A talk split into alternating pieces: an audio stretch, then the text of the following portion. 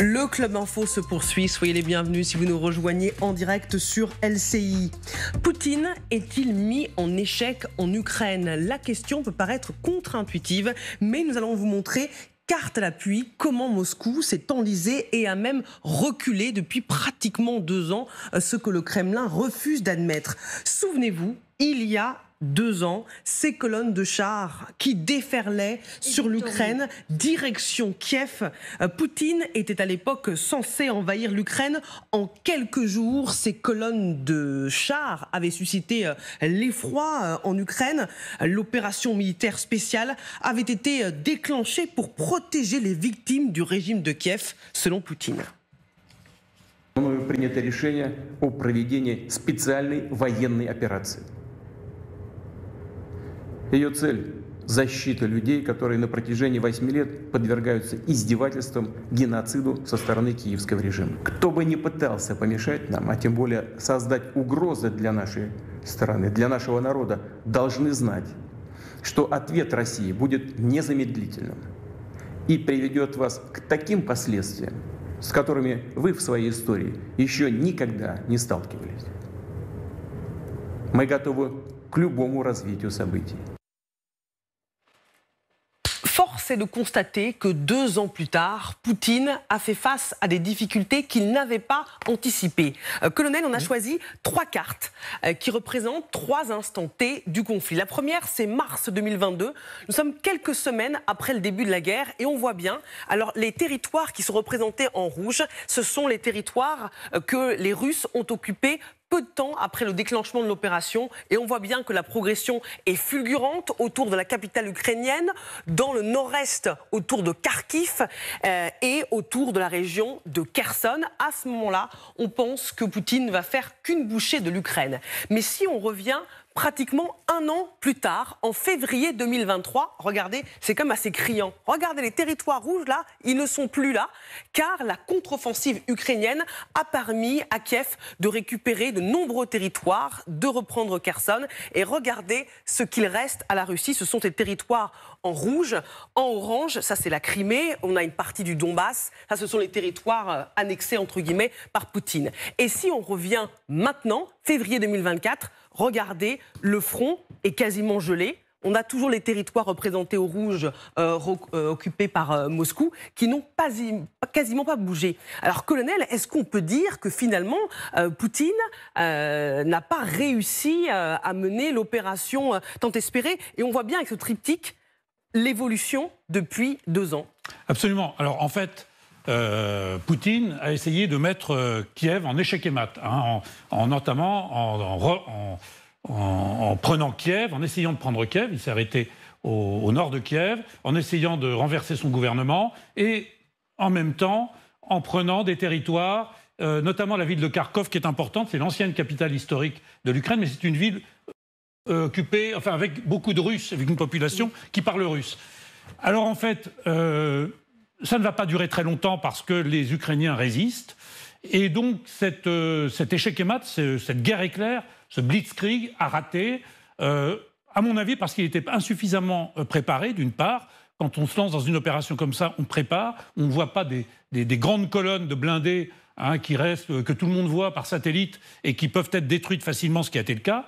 Euh, cette opération a été mise en échec aussi euh, parce qu'il a voulu faire, effet, faire effort partout en même temps avec des effectifs insuffisants. En fait, euh, à peine une centaine de milliers d'hommes sur l'ensemble du territoire face à un ennemi ukrainien qui était déterminé et qu'il avait sous-estimé. Et qui a permis à Kiev de reprendre. Alors en fait, voilà, Kiev, aidé par les Occidentaux, mais d'abord avec ses propres moyens, a repris l'initiative. Donc là, euh, Poutine avait perdu, a perdu son initiative. Euh, c'est-à-dire qu'en fait, c'est lui maintenant qui subit euh, les assauts de Kiev, donc il perd Kharkov ou Kharkiv. par contre, il, essaie de se stabiliser sur une ligne Bakhmut, Kherson, Odessa, enfin Odessa exclu, pour bien sûr préserver la Crimée. Mais si vous voulez, là où il a échoué, c'est que la Crimée, en fait, n'est pas si euh, sûr que cela parce que euh, les Ukrainiens, avec, sans marine, uniquement avec des drones, avec des moyens euh, tout à fait modernes, ont réussi à tenir en échec la marine russe de la mer Noire et à l'empêcher notamment d'aller sur, les eaux internationales. D'autre part, Poutine ne réussit à obtenir quelques succès locaux que grâce à sa supériorité d'artillerie, sa supériorité de feu. Et donc on en est à un front statique. Donc je dirais qu'il il a voulu mettre les Ukrainiens échec et mat, les Ukrainiens ont repris l'avantage, et là, ce qu'ils cherchent à faire, c'est un, ce que appellent les joueurs d'échecs, c'est un pat. Un échec et c'est-à-dire faire un, une, une, une, guerre sans, sans, vainqueur, mais où il aura quand même obtenu euh, des territoires, évidemment, ce dont ne, veut pas, ne veulent pas les Ukrainiens, mais évidemment, il sait que si les Ukrainiens n'ont pas l'effort des Occidentaux voulu, mm. si les Ukrainiens ont euh, trop de pertes euh, qui, qui sont insupportables pour leur opinion publique, eh bien, il aura quand même réussi cet échec épate, je dirais, c'est-à-dire cette manière de stabiliser euh, des territoires qui représentent, je pense, 17% hein, de, l'Ukraine. Évidemment, les Ukrainiens n'auront pas eu ce qu'ils auraient voulu, c'est-à-dire reconquérir, y compris la Crimée, qui, est russe depuis 2014, hein, que Poutine a conquis en 2014. Alors pour le coup, cette opération était mieux préparée, il n'y a eu pratiquement aucune victime, et puis ça a été, euh, ça a été rapidement mené. Donc voilà, Poutine a été mis en échec par rapport à ses objectifs de guerre initiaux. Il voulait annexer l'Ukraine, il voulait intégrer l'Ukraine de force dans un ensemble russe. Euh, et puis, il est tombé euh, sur des Ukrainiens qui ont résisté, sur des Occidentaux qui ont, qui ont aidé les Ukrainiens, qui leur ont apporté la logistique nécessaire, pas suffisante pour reconquérir tout l'espace perdu, mais suffisante pour résister à Poutine. Donc Poutine est mis en pâte et il voudrait, je pense, sauvegarder ses acquis et puis amener les Ukrainiens à la table des négociations, euh, notamment via les Occidentaux, via euh, des Occidentaux dont les gouvernements vont peut-être changer, euh, via leurs opinions publiques. Hein. hier, on a entendu Monsieur le Président, on ne veut pas de votre guerre hein, chez certains agriculteurs. Donc là aussi, Poutine mise sur l'impopularité de la guerre dans les opinions publiques occidentales sur la crise économique qu'elle pourrait occasionner, cette aide à l'Ukraine, au plan occidental. Donc il, n'a pas encore complètement perdu la partie en termes stratégiques, mais il en a il a perdu la partie dans la mesure où il a raté son objectif initial, qui était l'intégration de l'espace ukrainien et de la population ukrainienne dans un ensemble plus vaste qui est l'Empire russe. On poursuit le débat, colonel, euh, avec vous et avec nos invités, notamment à la lumière de ce qu'a dit euh, Jean-Yves Le Drian, euh, l'ancien ministre des Affaires étrangères, dans le, Figaro. Et lui aussi considère qu'on oublie trop souvent de dire que Vladimir Poutine a perdu des territoires, a été mis en échec. Il dit quand je fais le bilan, ce que je vois, c'est l'échec de la Russie. Qui aurait prédit que l'Ukraine résisterait si bien et que l'opération spéciale du Kremlin serait un échec N'oublions pas que les militaires russes qui sont entrés en Ukraine depuis la Biélorussie avaient dans leur pactage leur uniforme de parade. Ils prévoyaient de défiler à Kiev quelques jours plus tard. Cet échec est dû, selon Jean-Yves Le Drian, à plusieurs erreurs d'appréciation de la part de Vladimir Poutine. Poutine a surestimé ses forces, il a subi des, échecs cuisants et même euh, des humiliations. On en parlait, la destruction euh, du croiseur euh, Moskva, les frappes contre le pont de Kerch en Crimée, le reflux de la flotte de la mer Noire. Patrick Martin-Génier, mhm. Poutine est donc affaibli plus qu'il ne veut l'admettre. Oui, bien sûr, bien sûr qu'il est affaibli. C'est une, une défaite stratégique, c'est une défaite idéologique, c'est une défaite militaire, car vous l'avez justement rappelé, il pensait pouvoir défiler dans les jours qui venaient, qui suivaient son invasion. Donc dès lors qu'effectivement ce pronostic ne s'est pas réalisé, c'est une défaite. Mais il n'en demeure pas moins que même si la Russie a perdu des territoires, pour l'instant le front est complètement gelé. Et euh, le ministre actuel de la Défense, Rustem euh, Umerov, le ministre euh, ukrainien, vient de lancer un appel en disant que le territoire a effectivement été gelé et que 50% des armements qui avaient été promis par l'Occident ne sont toujours pas arrivés, premièrement. Et le ministre de la Défense ukrainien ajoute, nous sommes en train de perdre du territoire. Donc oui, d'accord, c'est effectivement une défaite stratégique et militaire pour la Russie. Il n'en demeure pas moins qu'ils multiplient les moyens, qu'ils sont sur le front. Ils viennent de reprendre donc Advitka. Et donc aujourd'hui, bien évidemment, ce ministre ajoute qu'on euh, n'a jamais vu une guerre être gagnée si on n'a pas une supériorité aérienne. Et aujourd'hui, c'est ça qui manque. Donc naturellement que Poutine a perdu son pari, mais aujourd'hui, euh, l'Ukraine est en difficulté. Et ce qu'il faut pour qu'il y ait une victoire définitive de ce pays, c'est en effet que tous les armements arrivent, les missiles à longue portée, les avions. Tout ça leur permettra de gagner la guerre. Mais on sait très bien que Poutine, lui, euh, se projette jusqu'en 2025. Vous parliez d'Avdivka, Patrick. On peut voir ces images qui ont été diffusées aujourd'hui par les chaînes Telegram russes, celle du chef de la République de Donetsk, hein, côté territoire occupé, Denis Kouchiline, qui s'est affiché sur le terrain après la victoire russe, hein, qui a réussi il y a quelques jours à conquérir cette ville clé du Donbass. Votre regard, Margot C'est une opération de communication. Voilà, opération, même je plus loin, une opération de propagande. On a vu également Sergei Shoigu hier déambuler auprès des troupes. Euh, forcément, Avdivka pour eux, c'est une victoire. Euh, on ne peut pas non plus euh, se fermer les yeux, être dans l'aveuglement.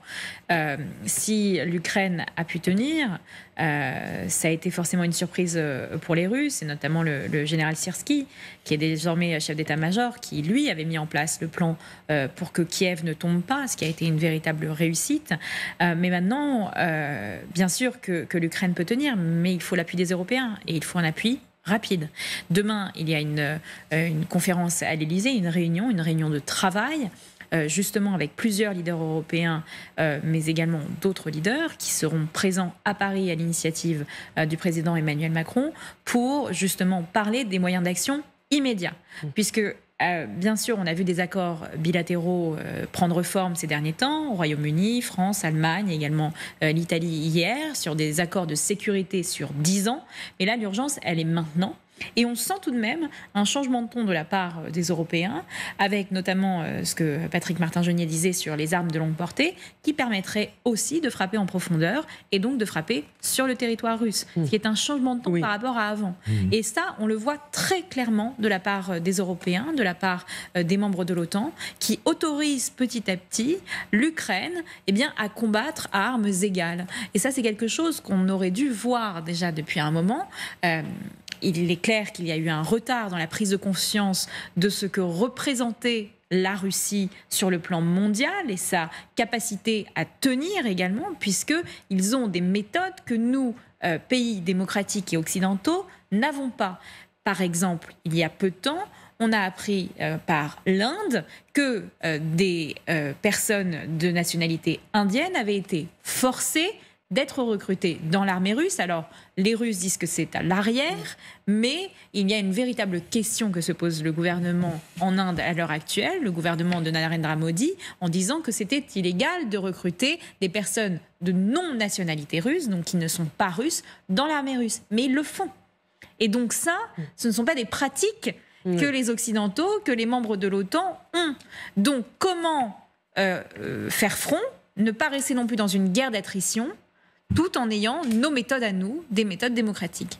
Natalia euh, Je vais essayer d'être brève. Il y a quatre types de guerres. Premier type de guerre, vous allez envahir un territoire, euh, vous tuez tout le monde, et c'est à vous, c'est matériel. Mmh. C'est les autres sont des barbares, nous on veut leur bien. Deuxième, guerre, deuxième type de guerre, c'est comme euh, au Moyen Âge, quand les rois de, de l'Europe lutter les uns contre les autres. Et ça rappelle euh, un peu comme euh, euh, les petits-enfants chez le notaire qui luttent pour l'héritage de leur tante. Et du coup, c'est la guerre entre les gens qui parlent la même langue et sont de la même famille, ont la même idéologie, la même vision du monde. De temps en temps, ils se frappent, ils se tuent, et leur violence est, elle, elle est rationnelle. C'est-à-dire qu'on peut avoir des morts, mais c'est rationnel. Et puis, il y a des croisades. La croisade, c'est quand euh, vous imposez votre idéologie. Et euh, bien sûr, vous prenez les territoires, mais surtout, vous cherchez à convertir les nouveaux territoires dans votre, votre croyance. Et, donc, Poutine, il est, euh, au départ, on aurait pu penser que c'était une guerre barbare parce qu'on a vu comment les Russes ou les Bouriates ou que sais-je tuaient juste pour prendre des, des machines à laver ou des euh, micro-ondes, on aurait pu penser que c'était une euh, première guerre. Mais pourquoi donc ils auraient besoin des territoires? Je parle parce que tout le monde parle des territoires aujourd'hui. Donc, Pour Poutine, c'est plus une croisade. Et il y a un quatrième type de guerre, c'est la guerre contre, les hiérétiques. C'est-à-dire que quand les gens qui pensent la même chose, qui sont de la même culture, trouvent des gens qui dévient. Et du coup, il faut les éliminer. Poutine, il mène deux guerres. Avec l'Occident, il est en guerre de croisade. Oui. Parce que euh, c'est une autre idéologie et il ne veut pas accepter l'idéologie occidentale. Avec l'Ukraine, il est dans cette quatrième guerre la plus sanglante parce qu'il considère que l'Ukraine, c'est des hérétiques. C'est-à-dire que c'est les gens comme nous, comme il dit ça, euh, c'est la Russie qui n'est plus la Russie. Mm. Le problème de ces, ces deux types de guerre, c'est que vous ne pouvez pas regarder les cartes c'est la guerre jusqu'à ce que l'idée de l'ennemi ne meure. Mm. Et dans ce cas-là, textuellement, c'est jusqu'à dernier soldat. Ou alors, on peut avoir des pauses, et c'est un peu comme les guerres entre euh, euh, les, chrétiens et les musulmans. Mm. L'histoire a connu que, par exemple, les croisades étaient perdues contre le monde euh, asiatique. Donc, parce que les gens tiennent mais ça peut durer. Pas, euh, Natalia, mais, ça peut durer des, dizaines d'années. Est-ce qu'on ne peut pas comparer ça à une sorte de caractère génocidaire depuis le début? Parce qu'on sait très bien que l'objectif de Vladimir Poutine, c'était d'éradiquer l'Ukraine, la culture bien sûr, mais ça présente beaucoup de critères de génocide. Bien sûr, mais Patrick, je vais vous dire qu'entre l'Occident et la Palestine, la solution, c'est soit un pays fait le génocide, soit c'est Israël qui fait le génocide, soit c'est la Palestine qui fait le génocide. C'est ça la vérité. C'est-à-dire qu'il n'y a pas d'autre issue. Il n'y a pas d'issue. Euh, c'est la guerre sans fin, en fait. Le colonel veut réagir. Oui, alors moi, je, voudrais reprendre les, mots de Lord Cameron, euh, de David Cameron, euh, au Conseil de sécurité, il y a deux jours.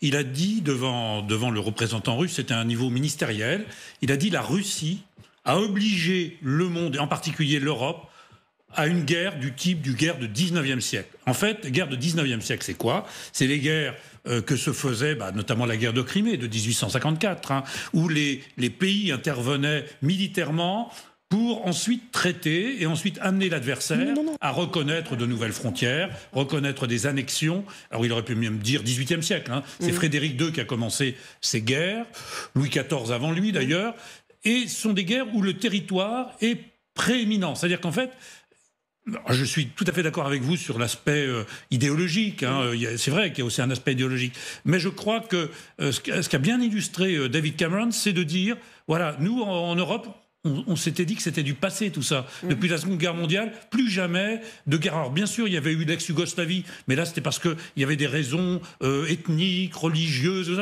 mais les histoires de territoire, faire une guerre pour récupérer euh, euh, trois cantons et deux... Si vous voulez, on ne va pas imaginer la, la, mm. France vouloir attaquer la Belgique pour prendre, je sais pas, la région de, de Bruxelles ou la, de, région de Namur, vous voyez? Donc David Cameron a bien montré que le monde était un peu pris à contre-pied par l'initiative de Poutine. Sur ce plan-là, et en particulier tout le domaine des relations internationales. C'est-à-dire que, évidemment, on dit bah, il, a attaqué, euh, euh, à, juste titre, un pays euh, souverain dans, ses, frontières, et, c'est bien cela qui, gêne. Et puis, ce qui gêne surtout, c'est que c'est une puissance nucléaire qu'il a fait.